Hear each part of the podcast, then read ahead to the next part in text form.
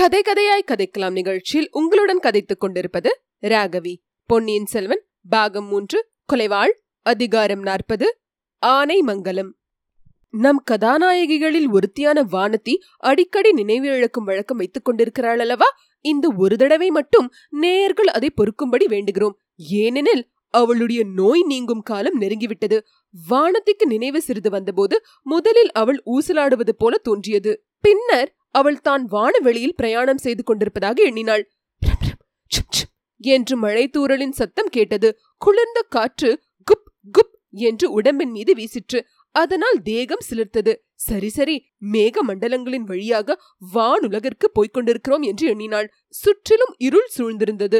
இடையிடையே மின்னல் வெளிச்சம் பளிச்சிட்டு மறைந்தது. முதன் மந்திரி கடைசியாக கஜேந்திர மோட்சத்தை பற்றி கூறியதும் யானை அதன் துதிக்கையினால் தன்னை சுற்றி வளைத்து தூக்கியதும் லேசாக நினைவு வந்தது. முதன் மந்திரி அனிருத்தர் கூறியபடியே நடந்துவிட்டது.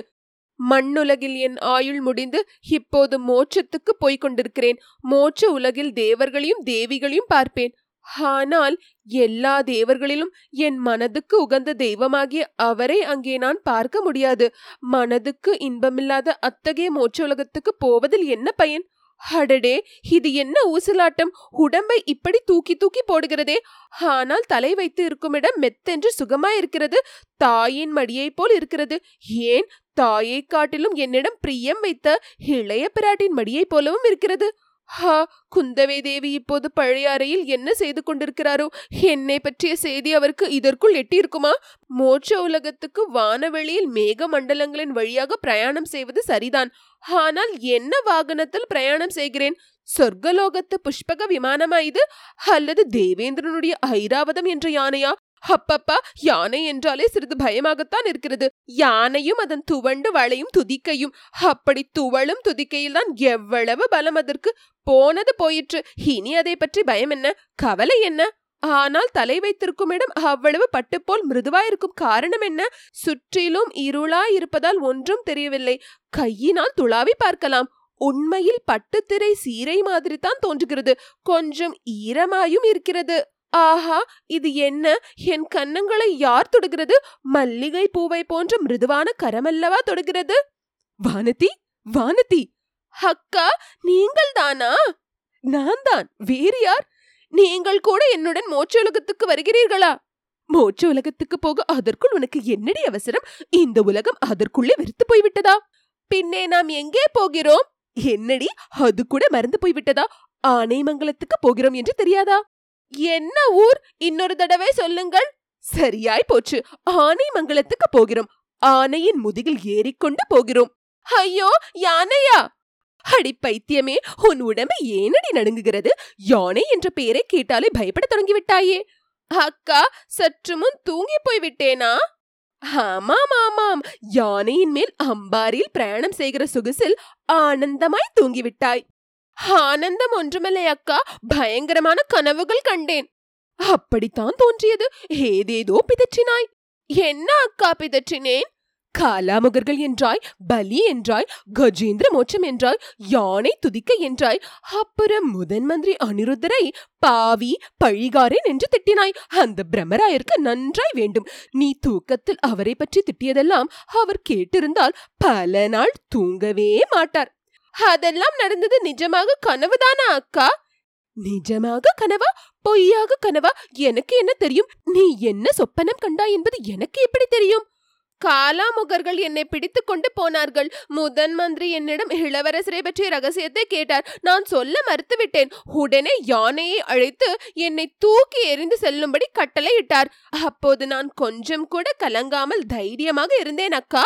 அப்போது உங்கள் ஞாபகமும் வந்தது. நீங்கள் அங்கே இல்லையே. என் தைரியத்தை பார்ப்பதற்கு என்று. போகட்டும். சொப்பனத்திலாவது அவ்வளவு தைரியமாக நடந்து கொண்டாயே. அதன் பொருட்டு சந்தோஷம். வானத்தை சற்று சும்மா இருந்துவிட்டு என்னால் நம்ப முடியவில்லை என்றாள். உன்னால் என்னத்தை நம்ப முடியவில்லையடி? நான் கண்டதெல்லாம் கனவு என்று நம்ப முடியவில்லை. சில சமயம் சொப்பனங்கள் அப்படித்தான் இருக்கும். நிஜமாக நடந்தது போலவே தோன்றும். நான் கூட அப்படிப்பட்ட சொப்பனங்கள் பலமுறை கண்டிருக்கிறேன். அப்படி என்ன சொப்பனம் கண்டீர்கள்? சொல்லுங்களேன். ஏன் என் தம்பி கூடத்தான் அடிக்கடி என் கனவில் வருகிறான்? இலங்கைக்கு அவன் போய் எத்தனை மாதம் ஆயிற்று? ஆனால் இரவில் கண்ணை மூடினால் அவன் தத்ரூபமாக என் முன்னால் வந்து நிற்கிறான். நீங்கள் அதிர்ஷ்டசாலி அக்கா. என் அதிர்ஷ்டத்தை நீதான் மெச்சிக்கொள்ள வேண்டும். அவன் கடலில் குதித்த செய்தி வந்ததிலிருந்து என் மனம் எப்படி துடித்துக் கொண்டிருக்கிறது என்று உனக்கு தெரியாது. அப்படியானால் அதுவும் ஒரு பயங்கர சொப்பனம் அல்லவா அவர் கடலில் மூழ்கியது மட்டும் நிஜமான செய்திதானா? அதுவும் ஒரு துர்சொப்பனமா இருந்தால் எவ்வளவோ நன்றாயிருக்குமே. அது மட்டும் நிஜந்தானடி வானதி. இளவரசர் கடலில் குதித்ததை நேரில் பார்த்தவர் வந்தே சொன்னாரே அதை நம்பாமல் என்ன செய்வது? வானர்குல வீரனைத்தானே சொல்கிறீர்கள்? அவரே இளவரசரை பற்றி வேறு ஏதோ சொல்லவில்லையா? ஓடக்கார பெண்ணை பற்றியும் நாகைப்பட்டினம் சூடாமணி விஹாரத்தை பற்றியும் ஏதோ சொல்லவில்லையா? இதெல்லாம் உன் சொப்பனமா இருக்க வேண்டும். ஆம் ஓடக்காரி பூங்குழலியை பற்றியும் நாகைப்பட்டின சூடாமணி விஹாரத்தை பற்றியும் நீ தூக்கத்தில் பிதற்றினாய். புத்த பிக்ஷுனி ஆகப் போவதாக கூட உளறினாய். அதற்குள் உனக்கு என்னடி இந்த உலக வாழ்க்கையின் மீது அவ்வளவு வெறுப்பு? எதற்காக நீ புத்த பிக்ஷுனி ஆக வேண்டும்? அக்கா என் மனது உங்களுக்கு தெரியாதா? அவரை கடல் கொண்டு விட்டது என்று கேட்ட பிறகு எனக்கு இந்த உலகத்தில் என்ன வாழ்வு வைத்திருக்கிறது? சொப்பனத்தில் கண்டபடியே யானை என்னை துதிக்கையினால் தூக்கி எறிந்து கொன்றிருக்க கூடாதா என்று தோன்றுகிறது. அடி பாவி நீயும் போய்விட்டால் என் கதி என்னடி ஆகிறது? உங்கள் விஷயம் வேறு. அக்கா நீங்கள் ஆமாம் ஆமாம். அருள்மொழியிடம் என்னை காட்டிலும் உனக்கு அதிக ஆசை இல்லையா? அக்கா அப்படி ஒன்றும் நான் சொல்லவில்லை. தங்களைப் போல் நான் மனோதைரியம் உள்ளவள் அல்லல். அவர் இறந்துவிட்ட பிறகு சீ என்ன வார்த்தை சொல்கிறாய்? அவன் இறந்தான் என்று ஏன் சொல்ல வேண்டும்? உனக்கு நிச்சயமாக தெரியுமா?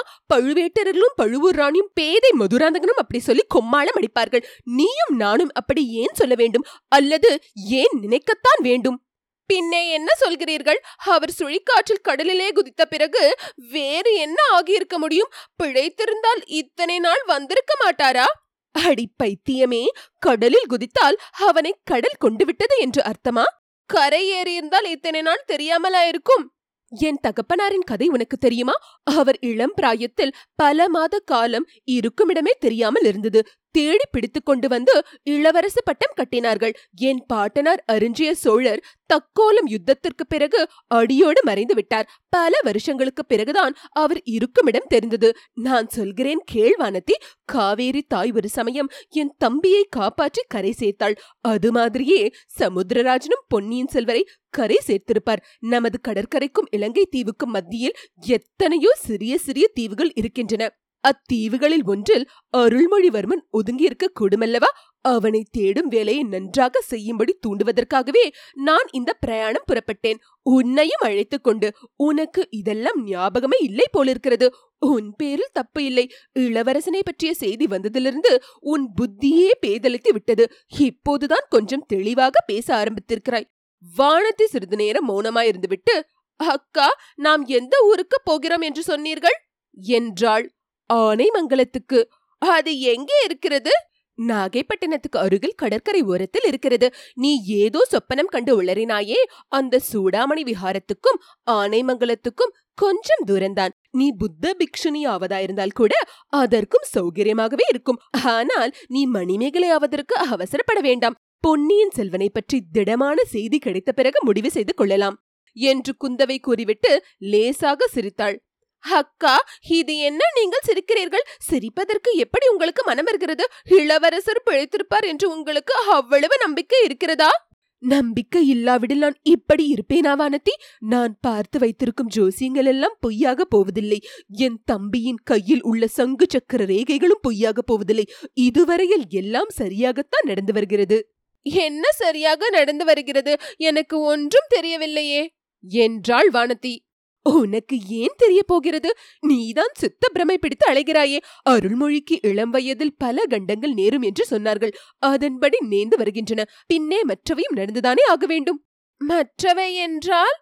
எத்தனையோ தடவை நான் சொல்லியாகிவிட்டது. நீயும் கேட்டிருக்கிறாய். மறுபடி எதற்காக சொல்ல சொல்கிறாய்? பேசாமல் தூங்கு. பொழுது விடிந்து பார்த்துக் கொள்ளலாம்.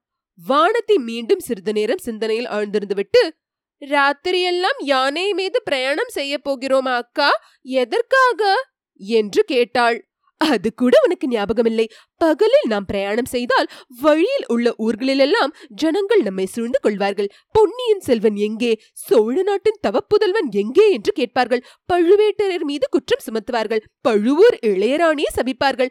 சக்கரவர்த்தியை கூட நிந்தித்தாலும் நிந்திப்பார்கள். அதையெல்லாம் நாம் எதற்காக காதினால் கேட்க வேண்டும்? நான் தான் ஜனங்களை அப்படியெல்லாம் தூண்டிவிட்டதாக பழுவேட்டர்கள் சொன்னாலும் சொல்வார்கள். எதற்காக இந்த வம்பு என்றுதான் ராத்திரியில் புறப்பட்டேன். இதையெல்லாம் பழையாறையிலிருந்து புறப்படும் போதே உனக்கு சொன்னேன். மறுபடியும் கேட்கிறாய். நல்ல சித்த பிரமை பிடித்து உன்னை ஆட்டுகிறது.